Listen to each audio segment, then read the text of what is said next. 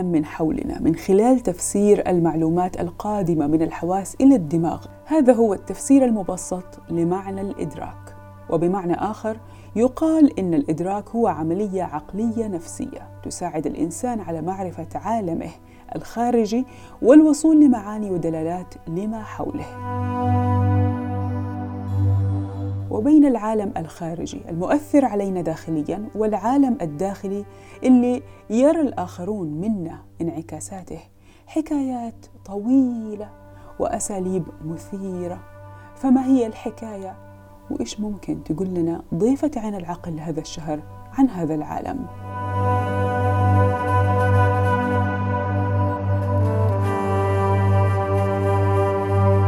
أهلاً وسهلاً بكم في حلقة جديدة من بودكاست عين العقل. معي أنا ميساء العمودي. ضيفتي لهذا الشهر هي إنجي صباغ، المستشارة في العلاقات الإنسانية ولايف كوتش أو مدرب حياة في اكتشاف الذات، واللي راح أبحث معها في حلقة اليوم سبل اكتشاف الذات وفهم الإدراك. أهلاً وسهلاً بيكي إنجي في عين العقل. أنا متابعة لك في إنستغرام ومعجبة جداً بطرحك المفيد، وأتمنى أنه عين العقل اليوم يكون مساحة أوسع للاستفادة من معلوماتك. أهلاً وسهلاً ميساء، يا هلا ومرحبا بيك وبالأخوة المستمعين. طيب، أنا في البداية متحمسة بصراحة أعرف أكثر عن معنى الإدراك. يعني كلمة الإدراك كلمة واسعة وكبيرة، ما معنى الإدراك؟ إيش أهميته في رحلة الشفاء؟ طيب، بسم الله الرحمن الرحيم، الحمد لله والصلاة والسلام على سيدي وحبيب رسول الله. الإدراك طبعاً مفهومه بمفهومه الشامل هو يعني كيف نعرف أميز الصح من الغلط، وهو من المميزات اللي الله جل جلاله وهبها لبني آدم دون سواهم. يعني ولقد كرمنا بني آدم وحملناهم في البر والبحر ورزقناهم من الطيبات وفضلناهم على كثير ممن خلقنا تفضيلا. هذا التفضيل والتميز جاي بوجود الإدراك عند بني آدم أو عند الإنسان بشكل عام. الإنسان عنده الإدراك هذا اللي بيقدر يميز بيه الصح من الغلط، اللي بيقدر يميز بيه هل هو اختياره ده موفق أو لا، هل يختار الاختيار ده أو الاختيار الثاني. وعادة الإدراك هو تابع للجزء النفسي اللي موجود عند في المنظومة البشرية، لأنه منظومتنا إحنا كبشر تتكون من 3 أجزاء: الروح، الجسد، والنفس. النفس اللي هي عالم الأفكار والمشاعر، والإدراك متصل بالنفس. جميل. أنت تقول إحنا الروح والجسد والنفس، ما في شيء متعلق بالدماغ أو بجزء يعني عضوي في الجسم. هو الجسد يشمل الدماغ، صح؟ لا، الجسد الجزء المادي، ولكن العقل، خلينا نقول العقل مش الدماغ، العقل موجود في النفس، لأنه النفس فيها جانب الأفكار والمشاعر، فالعقل متصل بالنفس. فلما نقول إحنا الروح والجسد والنفس نقصد النفس بالعقل أيضاً. صحيح، مزبوط. جميل. كيف بيصير هذا الإدراك عند الإنسان؟ الإدراك بيتكون عادة عند سن 6 سنوات. يبدأ الطفل يميز الأشياء، يميز الصح من الغلط، أو اللي ينبغي أن يكون أو لا ينبغي أن يكون. فتقريباً بيتكون من 5 أو 6 سنوات عند الطفل ابتداءً، وبعد كده يتطور الإدراك بتطور المعرفة عند الإنسان، بانتقاله من مرحلة عمرية إلى مرحلة عمرية، بكمية النضج اللي بيصل ليه الإنسان، بكمية التجارب اللي بيخوضها الإنسان. هل في فرق بين الوعي والإدراك، التفكير والإدراك، خاصة نحن نعرف كمان في subconscious اللي هو اللاوعي، هل في فرق بين الوعي والإدراك والتفكير والإدراك؟ ممتاز. الوعي، إحنا عندنا نوعين من أنواع العقول، اللي هو عقل واعي وعقل لاواعي. العقل اللاواعي أو العقل الباطن. الإدراك اللي متصل به، يعني بمعنى الإدراك في إدراك واعي، في إدراك بدون وعي. الإدراك شغال جوانا. حلو. هي هبة الله جل جلاله وهبها للإنسان، فإما إنها تكون بوعي إذا كان الإنسان شغال على وعيه ومطور وعيه وناضج بما فيه الكفاية ومستفيد من تجارب الحياة اللي مر بيها، أو إنه يكون في عالم اللاوعي مغيب، فإدراكه شغال بدون وعي، اختياراته غير صائبة، ما يقدر يقرر بسرعة، متردد، عنده مخاوف كتير، بيحمل داخله تراكمات أو صدمات من التجارب اللي مر بيها في الحياة وما تشافى منها ولا عرف كيف إن هو يتعامل معها بشكل جيد. إيش الحل؟ أو هل إحنا خلقنا بهذا الشكل؟ هل الحياة كونتنا بهذا الشكل؟ إيش الحل عشان نقدر نكون فعلا واعيين ومدركين؟ إحنا خلقنا في هذه التجربة الحياتية عشان ننتقل من التجارب اللي بتمر علينا ونتطور من خلالها ويتمدد ويتوسع وعينا عشان نعرف نستعمل إدراكنا بشكل جيد، عشان نستعمل الهبة اللي الله سبحانه وتعالى وهبنا هي بشكل جيد. فإذن التجارب الحياتية اللي بتمر على بني البشر ما تخلو من إنها تكون في أغلبها تجارب سلبية، لأنه الإنسان ترى ما حيتعلم أكيد من الإيجاب، يعني مستحيل إنه إحنا حنتعلم من الأمور الحلوة الإيجابية، ولكن التعلم والمحك الأساسي والبطولة في التعلم والتطور هو من التجارب السلبية اللي بتخوضها تجربتنا الحياتية. فإذا بحسب تطور الإنسان أو تطور وعيه من خلال تعلمه ومروره بالتجارب الحياتية أو المراحل العمرية اللي هو بيمر بيها، لأن إحنا عارفين بصرف النظر عن الوعي أو غير الوعي كل مرحلة عمرية فيها نضج معين، فيها اكتساب لمعرفة أو معلومات معينة. المهنة بتطور، التربية الأسرية بتطور، الاحتكاك بالبشر بيطور البني آدم.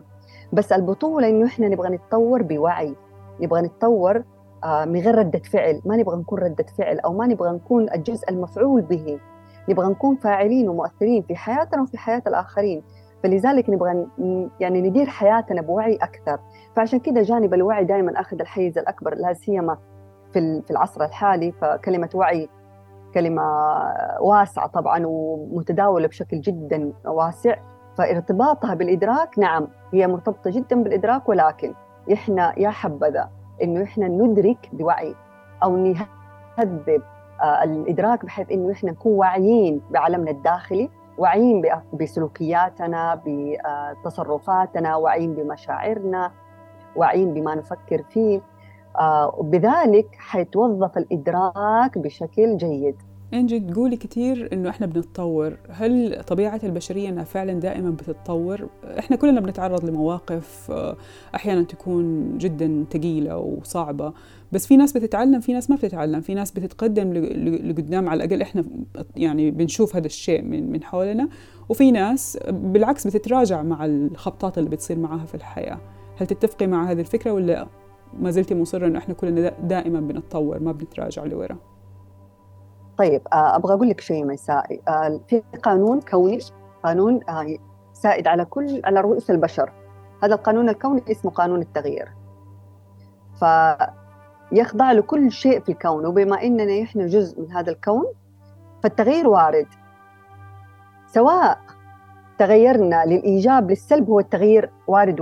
بمعنى إنه لو تركنا إنسان فترة ما تقابلت معاه مثلاً 6 شهور 7 شهور، جيت بتصل فيه فإيش أخبارك فلان، فحيقول لي حطت إيدك. لا، أنا ما هو مش حطت إيدي، يا إما أتطور للإيجاب أو طور نفسه سواء كان على مستوى الجسد أو الروح أو العقل، أو إنه أتأخر للخلف. قانون التغيير يا إنه اتطور للأفضل يا إنه اتأخر شوية. وبما إنه الكون في قانون ضمن قانون التغيير هو في توسع دائم، في تطور دائم. كلمة تطور يعني للأفضل، يعني في توسع، في تمدد. فبما إنه الإنسان مطالب في دي الحياة إنه هو يسعى لتغيير ذاته، للتغيير المستمر، لتطوير نفسه، بناء على الآية الكريمة يا أيها الذين آمنوا عليكم أنفسكم لا يضركم من ضل إذا اهتديتم. وفي الآية الأخرى بيقول الله سبحانه وتعالى إن الله لا يغير ما بقوم حتى يغيروا ما بأنفسهم. إذن التغيير موجود في كتابنا، في كتاب الله جل جلاله، والتغيير هو هذا ديدنا الكون. فإما إن نكون جزء من الكون ومتناغمين مع الكون، أو إنه نحيد ونكون في ركن لوحدنا، فما حنكون في الركن هذا ثابتين، لا حنكون برضو في تغيير، بس التغيير حيكون للأسوأ أو التغيير حيكون بشكل سلبي. هل في نصيحة أو طريقة يعني دائما تنصحوا فيها عشان نتعلم للأفضل أو نتطور بدل ما نتراجع لورا مع الأشياء اللي كلنا بتمر علينا؟ أنت بتمر عليك أشياء ممكن تكون نفسها مرت عليا، هل أحياناً ممكن تكون أنت استفدت منها وأنا لا؟ إيش تنصحيني لو أنا بهذا الشكل؟ تمام. شوفي ميساء، ما في أحد خالي من التجارب الحياتية، ما في أحد خالي من العلاقات اللي بتسبب له مشاكل أو ألم أو معاناة في حياته. البطولة زي ما قلنا إنه إحنا كيف نتعلم، كيف نفهم، كيف نرتقي لدرجة أفضل بعد هذه العلاقة أو بعد هذه التجربة. أغلب البشر تميل عقولهم إلى التفكير بشكل يعني كيف أقول لك، بنمط مختلف، بنمط متشابه بحسب العادات العقلية اللي يجبل عليها الإنسان. كل بني آدم عنده عادات عقلية خاصة به هو. حلو. فالعادة العقلية هذه العقل يعني مبرمج، زي ما يقولوا مبرمج إن هو يفكر بهذه الطريقة بحسب البرامج طبعاً والمؤثرات اللي عاشها الإنسان والتراكمات وكل الأسباب اللي عاشها في حياته الإنسان. فإذا الإنسان بيفكر بطريقة متشابهة بمعنى آخر. طيب، فإذا كل تجربة بتجعل الإنسان بيرجع لنفس الطريقة في التعامل مع هذه التجربة. وأغلب البشر في عندهم جانب الاستغراق، أو خلينا أقول لك جانب الشعور بالضحية أو جانب المفعول به زي ما قلنا في البداية. وهذا الجانب ترى هو على فكرة الجانب الأسهل أو منطقة الراحة للعقل، لأن هو هذا أسهل جانب ممكن الإنسان إن هو يمارسه في الحياة أو يمارسه أمام التجارب الحياتية اللي بتمر عليه أو أمام العلاقات الشائكة اللي بتمر عليه بين الحين والآخر. فجانب المفعول به أو جانب الضحية هو بيجعل العقل في منطقة الراحة، ما بيخليه يتطور للأفضل ولا يخليه يتعلم من التجارب. إحنا اللي نبغى نعمله إذا كنا نبغى نستفيد من هذه التجارب، إحنا بننظر للتجربة بجانب إيجابي. خلينا أقول لك، التجربة بتمر علينا، نعطي نفسنا حقها في الاستغراق بالشكل المتوازن، في الحزن، في الغضب، في whatever الشيء، المشاعر اللي بتطلع لنا من هذه التجربة، وننتبه أو نكون واعيين من شغلة الاستغراق العقلي، لأنه طبيعة عمل عقولنا هي بتوليد الأفكار. ومجرد إنه بتحصل لنا مشكلة أو بنقابل علاقة شائكة، اللي بيحصل إنه العقل بيولد الأفكار في هذه المشكلة تحديداً. ففي شيء يصير في عالمنا الداخلي اسمه تضخيم، تضخيم للمشكلة أو تضخيم للألم أو تضخيم للحزن. ومتى ما جهلنا كيف نتعامل مع هذا التضخيم أو مع عاداتنا العقلية، إحنا بنستغرق في هذه العادة، وبشكل لا واعي العقل بيستغرق في العادة. بيستغرق إيش يعني بيغرق. كمية الأفكار والمشاعر اللي بتطلع بتكون جدا عالية، بتخلي الإنسان يجلس في هذا الزون فترة أكثر مما ينبغي أو يستحقها الحدث. بمعنى إنه في شخص مثلا بيمر عليه، خلينا نضرب مثلا على سبيل المثال، أختين كلهم تعرضوا لحادث وفاة في عائلتهم. الأولى أعطت لنفسها مساحة من الحزن 4 أيام، 5 أيام، أسبوع، بكيت، سمحت للحزن أنه يطلع وانتهت. بدأت يعني تندرج في حياتها وفي عالمها الطبيعي يعني. الثانية قررت أن هي تستغرق وأن هي تحزن بأي سبب كان، وفضلت في هذا الزون أو في هذا الحزن 6 شهور. فيعني هي اختيار يا ميساء في النهاية. أنا برأيي اختيار، والاختيار دام نابع من الإدراك، وكل اختيار خاضع لوعينا أو وعينا به أو عرفنا كيف نختار. كل ما طورنا وعينا كل ما عرفنا كيف نختار وكيف نقرر، لأنه في النهاية اللي محاسب عن كل الاختيارات هذه هو جانب النفس يا ميساء. ونفس وما سواها فألهمها فجورها وتقواها. إحنا نعرف الخير ونعرف الشر، وفي إلهام للخير وفي إلهام للشر، بس الاختيار أو المحك أو البطولة إحنا كيف نختار. وما حنقدر نختار ولا نوظف الاختيار بشكل جيد أو صحيح إلى حد ما غير بتطوير وعينا. تطوير وعينا إيش يعني؟ يعني إحنا واعيين بسلوكياتنا، واعيين بردة فعلنا، واعيين بعالمنا الداخلي اللي بيتكون من مشاعر، من أفكار. وإن عملنا أشياء سيئة أو إن أخطأنا، يكون عندنا مبدأ التقبل العالي، نعرف نتعامل مع الغلط كيف، بحيث إنه إحنا ما نستغرق في دائرة اللوم أو دائرة جلد الذات بشكل جدا عالي. لا، بنعرف نقفز بحسب حديث الرسول صلى الله عليه وسلم، كل ابن آدم خطاء وخير الخطائين التوابين. نعرف الديناميكية حقت التوابين إيش هي، الديناميكيه حقت التوابين، ترى في الادراك بيجي يقول لي انا غلطت، وبعد كده بعرف ان انا غلطت، طبعا اكون واعي بان انا غلطت، استغفر الله سبحانه وتعالى، اندم على الغلط اللي حصل وابدا في اجراء جديد. اذا معناته ما في ابدا اي استغراق في مشاعر او اي عادات عقليه بتظهر في منطقه التوابين هذه. في عمل او جهد جديد او استفاده، وفي جهد بذل جهد عشان نبدا نشتغل ثاني، واذا غلطنا كمان نعمل شيء ثاني، واذا غلطنا نجرب مره ثانيه. فهي هذه يعني مبدا الاختيارات النمطيه. توضيح جدا جميل ومبسط للفكره، والمثال اللي ضربتيه عن الأختين وعن أي شخصيتين تكون يعني عايشة في نفس الظروف، ولكن كيف بيتعاملوا مع المواقف. إحنا دائما نقول هذا طالع لأبوها، هذا طالع لأمها، هذه تحب تتصرف بهذا الشكل، هذه لا، هذه عارفة شخصيتها قوية، هذه شخصيتها ضعيفة. بس يعني اللي فهمته الآن إنه لا، هي كل واحد مننا كيف بيتعامل ذهنيا مع الحادثة أو مع الموقف اللي نحط فيه. صحيح. جميل. لما تكلمنا عن الإدراك احنا تكلمنا أكتر شيء عن النفس اللي هي قلنا العقل أيضاً. الآن أبغى أروح شوية على التواصل مع الذات اللي هي النفس، اللي هي عفواً الروح يمكن، أو ما أعرف إذا تصنف الروح ولا ولا تكملة للنفس حتكون التواصل مع الذات. مزبوط. يعني هو التواصل مع الذات حيكون التواصل مع المنظومة كلها بشكل كامل، سواء كان جسد أو نفس أو روح. جميل. كيف نتواصل مع ذاتنا؟ إيش أهمية التواصل مع الذات بعد ما فهمنا الآن موضوع الإدراك؟ ممتاز. أهمية التواصل مع الذات يكاد يكون هو هذا المبدأ اللي إحنا عايشين عشانه، إنه إحنا عشان نعرف كيف نتواصل مع ذواتنا، لأنه مجرد الإنسان إنه هو ما يتواصل مع ذاته أو يجيد التواصل مع ذاته حيعرف يتواصل مع كل أحد حوله. يعني سيدنا الإمام علي إيش قال من عرف ذاته عرف ربه. فهي خطوة استباقية لكل شيء إن نعرف ذاتي. بس كيف نعرف ذاتنا؟ في التواصل عادة نشوف بيكون زي الوعي. أنا عندي الوعي مقسم ل3 أقسام وبالتدريج، يعني قسم بعد الآخر أو درجة بعد الأخرى، اللي هو أول شيء الوعي بالذات، عفواً الوعي بالجسد المادي، ثم الوعي بعالم المشاعر، ثم الوعي بعالم الأفكار. العالم الأفكار هذه ليفل عالي. أبغى أقول لك التواصل مع ذاتي يتم بنفس الطريقة. أول شيء أتواصل مع ذاتي، أعرف أن جسمي إيش يبغى، أعرف أنا هل بشعر بألم دحين؟ طب إذا كان الألم ده جايني في أي منطقة الألم دي؟ طب إذا في مشاعر سلبية أنا فين بشعر فيها في جسدي؟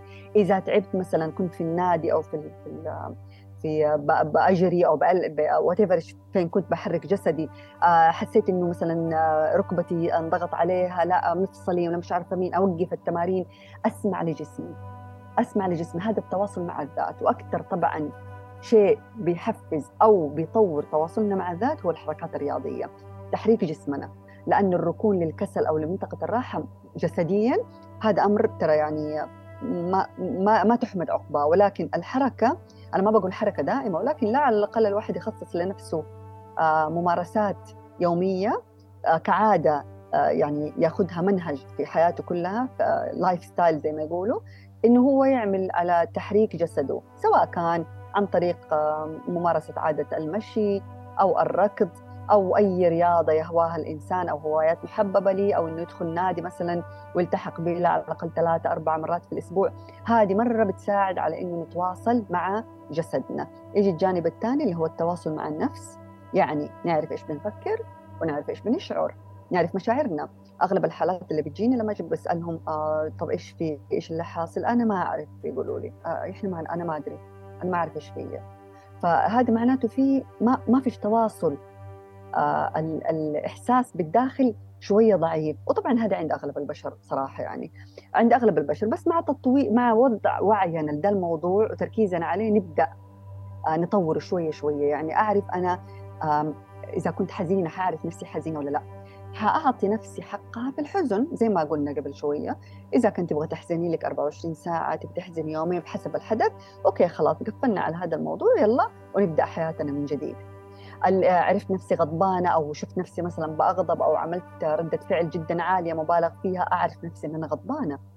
وزي ما قلنا في البداية نتعامل بمعاملة أو بمبدأ التوابين، يعني إنه ما أجلس ألوم نفسي كثير، لأنه أول مشاعر تطلع بعد الغضب على طول بتطلع مشاعر اللوم أو جلد الذات.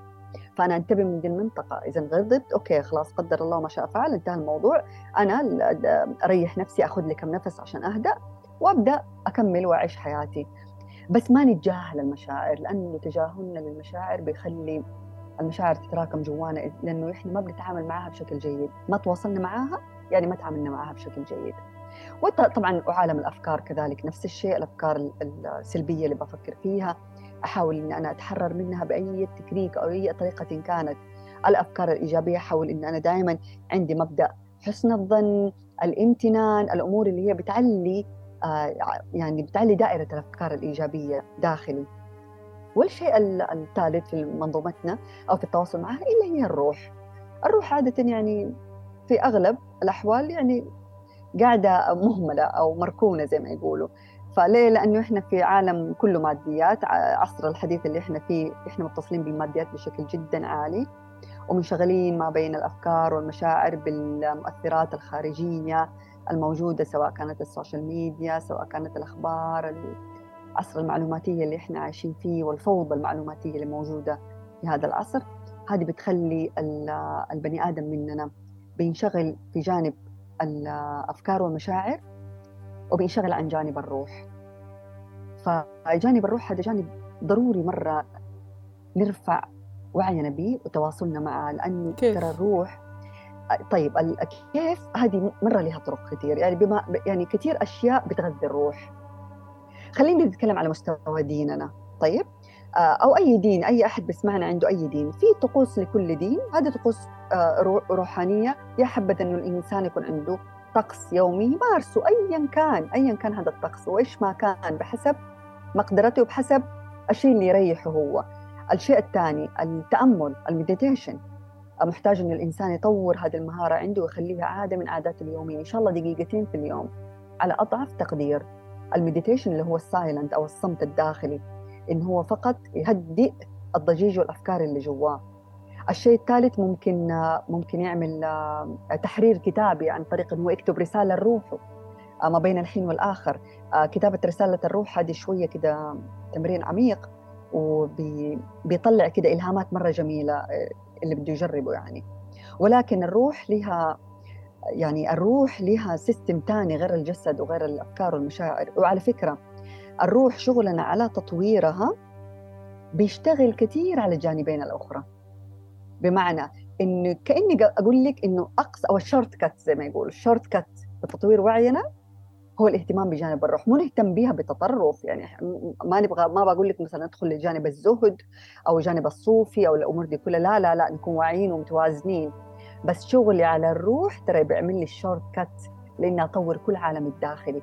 لأنه متى ما اشتغلت على الروح، خليني أقول لك الشغل على الروح يا ميساء كأني أنا قاعدة أعلي الصمت الداخلي جوايا، كأني أنا أرفع من الصفاء الذهني عشان يبدأ الضجيج أو التشتت الذهني اللي موجود في عالم الداخلي يهدأ.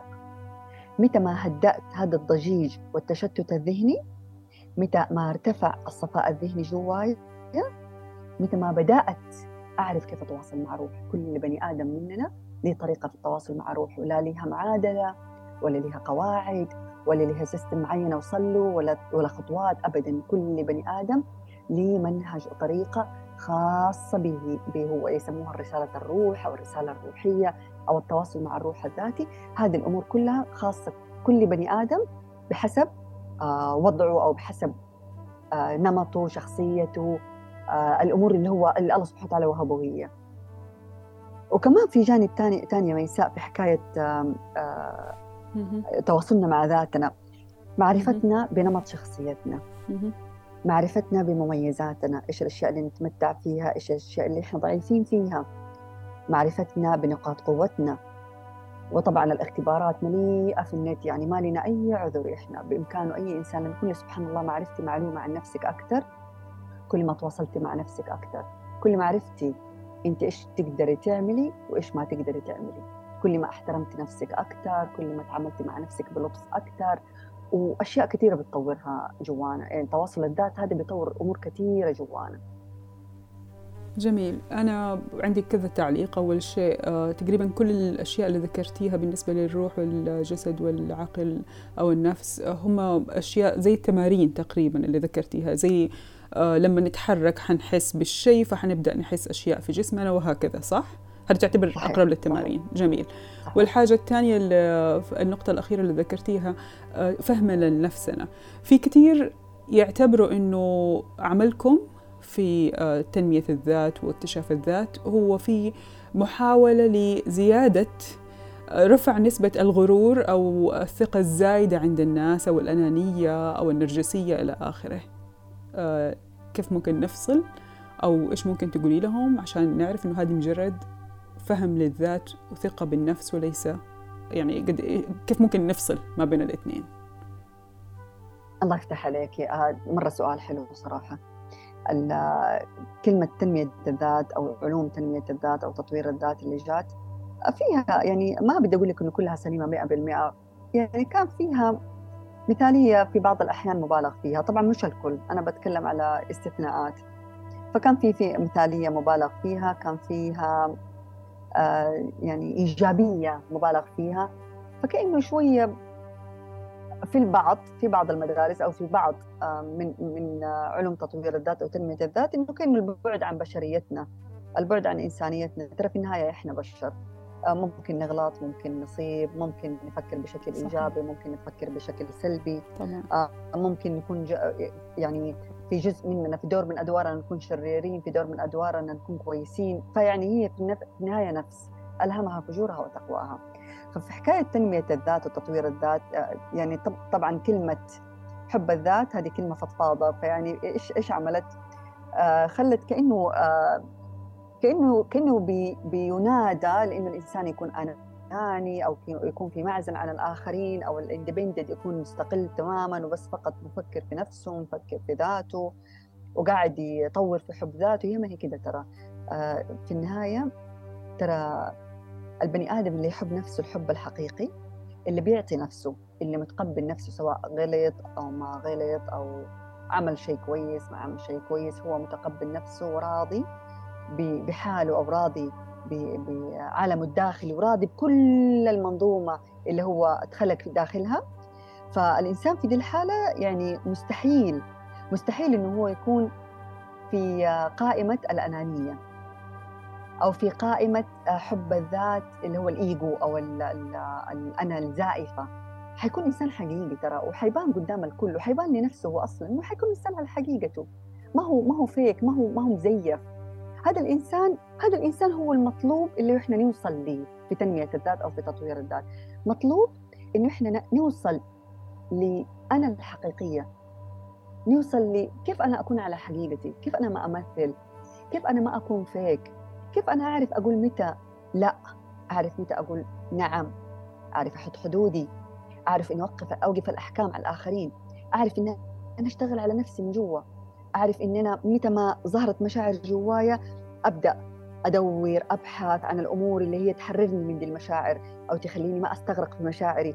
أنا ما بدي أقول لك إنه هذه حتصير مثلا 24 ساعة على 24 ساعة، يعني كده نبعد عن بشريتنا يعني في النهاية. ولكن بين هذا وذاك يعني ساعة أعطي لنفسي مجال للترفيه، ساعة أعطي مجال إذا حزنت إن أحزن وأبكي، ساعة أعطي مجال لنفسي إن أنا أقرأ أطور نفسي، أعطي مجال لنفسي إن أنا أسافر أنفه عن نفسي، أعطي مجال لنفسي إن أنا أسافر أطور نفسي وأدخل مثلا دورة أو ووركشوب معينة. ففي النهاية أنا كيف أصل للتوازن الداخلي جوايا؟ هذه يعني برأيي الشخصي إنه هي هذه حب الذات ترى. لما أنا أشتغل على نفسي، لما أنا أسعى لتطوير حالي، لما أنا ما أسمح إنه مشاعر سلبية تأخذ حيزها جوايا وتتراكم جوايا، وأبدأ أبحث وأدور إنه كيف أتحرر منها، كيف أبغى أزيل هذه التراكمات، كيف أتعامل مع هذا الحدث، كيف أتعامل مع هذه الفكرة. هنا أنا قاعدة فعلياً أعطي نفسي حقها، قاعدة أحب نفسي. والإنسان اللي في هذا السيتويشن وفي هذا الحال مستحيل إنه هو يكون أناني، لأنه الأنانية هي جانب عميق في الإيجو أو الأنا الزائفة. الأنانية يعني شوفي أبغى أمثل لك مثل في آية في القرآن تقول يؤثرون على أنفسهم ولو كان بهم خصاصة. طيب هذه كانت أطلق، الآية دي ذكرت في المهاجرين. فيعني لما الإنسان يحب نفسه ترى يؤثر الخير للآخرين، إذا معناته ما في أنانية، ممكن يقدم الآخرين عن نفسه، مش كرها لنفسه، مو ضعف استحقاق، لا هو يبغى يرفع قدره. في فرق إن أنا أقدم الآخرين عني، إني أنا أبغى استحقاق ضعيف، عن إني ببدي الآخرين تواضعا لله جل جلاله، رفع لمقامي عند الله جل جلاله. وهنا في معاني عميقة يا ميساء، الإنسان كل بني آدم أبصر بيها، كل بني آدم أبصر بالشيء اللي هو بيسويه، والإدراك اللي حضرتك تفضلتي وذكرتيه في البداية ترى هو المحك الأساسي، هو النقطة العميقة اللي تعرفني، تخليني أعرف أنا بسوي ده الشيء غلط ولا بسوي ده الشيء صح. جميل، أنت طرحتي ترى نقاط كثير، يعني راح أحاول أتطرق لها في الحلقة والحلقة القادمة معاكي، ولكن اللي أقدر أوصل له من حوارنا اليوم هو أنه إذا بلغنا مرحلة تقبل النفس فراح يساعدنا كثير حتى على تقبل الآخر، راح يساعدنا كثير حتى على تخفيف إصدارنا من الأحكام على الآخرين، وتقبل نفسنا حتى بعد ما الآخرين يصدروا علينا الأحكام. صحيح. أو حسألك سؤال أخير في هذه الحلقة، هل التواصل مع الذات له علاقة بالحدس أو بالحاسة السادسة أو بالبصيرة أو يعني لها أكثر من مسمى يستخدم؟ نعم طبعا التواصل مع الذات إذا كنا ربطناه إنه هو أنا أتواصل مع جسدي مع روحي مع نفسي، شيء طبيعي إنه هو تلقائيا حدسي حيعلى ويتطور. في ناس ملهمين الحدس أو البصيرة بشكل تلقائي، ما يحتاج إنهم يشتغلوا عليه، كده عندهم الله سبحانه وتعالى واهبهم، وفي ناس لا، بتنطفي هذه الموهبة أو القدرة عند البشر بحكم يعني الصخب والضجيج اللي موجود في العالم الداخلي، فبيطفي هذه القدرة، هي موجودة عند كل البشر. فبالنسبة لتواصلنا مع ذاتنا هل يطور ده الحدس أو لا؟ طبعاً أكيد بيطوره، أكيد بيساعد على تطوير شيء فشيء، حتى وعينا يا ميساء، وعينا على عالمنا الداخلي، وعينا على جسدنا لروحنا، هذه كلها بتطور حدسنا. في النهاية يا ميساء أبغى أقول لك شيء، إحنا في النهاية منظومة متكاملة، كلها مترابطة ومتصلة ومتحدة ببعضها. إحنا باختيارنا يعني نتناغم، يعني نجعل المنظومة هذه تتناغم كلها وتعمل كده بسيستم كده متناغم جيد، في رضا داخلي، في سلام داخلي، في حب للذات، حب للآخرين، تقبل للذات، تقبل للآخرين، أو إننا نشد ومن شذ في النار زي ما يقولوا. يعني نشد كيف؟ يعني لا إحنا جايبين خبر روحنا ولا إحنا جايبين خبر النفس، مشاعر شغالة جوانا، بنشيل على التانيين، بنعتب، بنلوم، بنصدر الأحكام، بنسوء الظن في الناس، وشغالين عالم لا إحنا ضحية، لا إحنا عملوا فينا، سووا فينا، الجسد مهملينه، ما بنهتم فيه ولا إحنا متصلين فيه ولا حتى 15% على مستوى يومنا. فهذه كلها طبعا بتخلي التناغم ده يعني يدوب، فيصير الإنسان في حال من الضجر، لأنه ديدن هذه الحياة وديدن العيش بسعادة في الحياة، إنه يعني نوصل لمرحلة التناغم.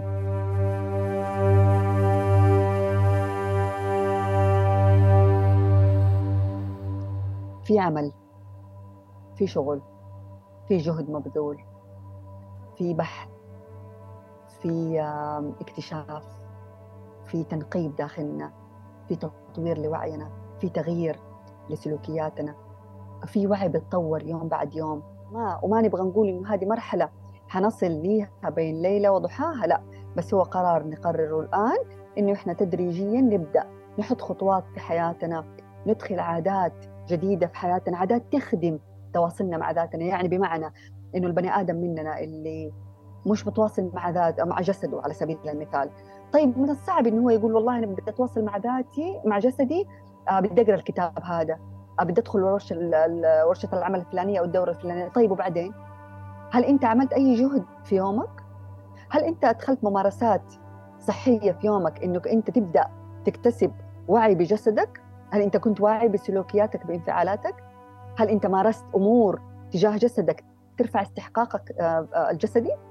بدأت تأكل كويس، تشرب موية كويس، اكلك يتجه الى حد ما الاتجاه الصحي، تبطل الممارسات اللي بتضر جسدك، تبدا تحرك جسدك. هل انت فعلت كده ولا انت بس والله هو مجرد انه والله بدي اتواصل مع جسدي، يلا خليني اجلس اتواصل مع جسدي؟ كيف هي لازم جهد مبذول. من عمل صالحا من ذكر او انثى، الجهد لازم يكون مبذول من قبل البني ادم نفسه. فأي بني آدم فينا بحسب جهد المبذول على نفسه. وأنا ما بدي أقول والله جهد، لما أقول كلمة جهد ممكن اللي بسمعوني الآن يقولوا شيء مرة صعب وشيء مرة قاسي على النفس. لا لا والله، شوفي إحنا لو عملنا لنفسنا، لو خلينا أقول لك لو كل شهر أدخلنا عادة صغيرة في حياتنا، عادة تخدم هدفنا. خلينا أقول لك هدفنا في هذا العام على سبيل المثال إني أطور وعيي الصحي، على سبيل المثال إني أدخل عادة مثلا المشي لا على الأقل 4 أيام في الشهر في الأسبوع، إني أبدأ مثلا أشرب موية بشكل معين، إني أبدأ أعمل جلسة مديتيشن مع نفسي كده إن شاء الله حتى 3 مرات في الأسبوع. طيب هذه العادات أبدأ أقسمها، بلاش كلها أدخلها دفعة واحدة، لأنه العاقل ترى ما حيفهم دفعة واحدة. زي لما أنا أنزل وزني، لما أجي أنزل وزني ترى لو نزلت وزني 10 كيلو في 1 شهر ترى حترجع ل 10 كيلو يمكن وكمان عليها كمان شوية في الشهر اللي بعده.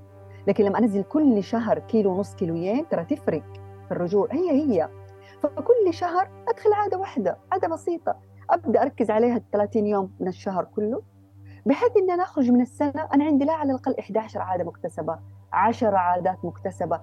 أنا بدأت أقرب من هدفي. إيش هو هدفي؟ وهدفي إن أنا أتواصل مع ذاتي، هدفي إن أنا أطور وعيي، هدفي إن أنا أقرب من نفسي أكثر. لأنه هذا الهدف بحد ذاته يا ميساء متى ما حطوا الإنسان نصب عينه واشتغل عليه والله كل أموره الخارجية إيش ما كان، في أي منصب، في أي مهنة، في أي حال هو الإنسان فيه، كل أموره تبدأ بالتحسن تدريجياً مع اهتمامه بنفسه أكثر وأكثر.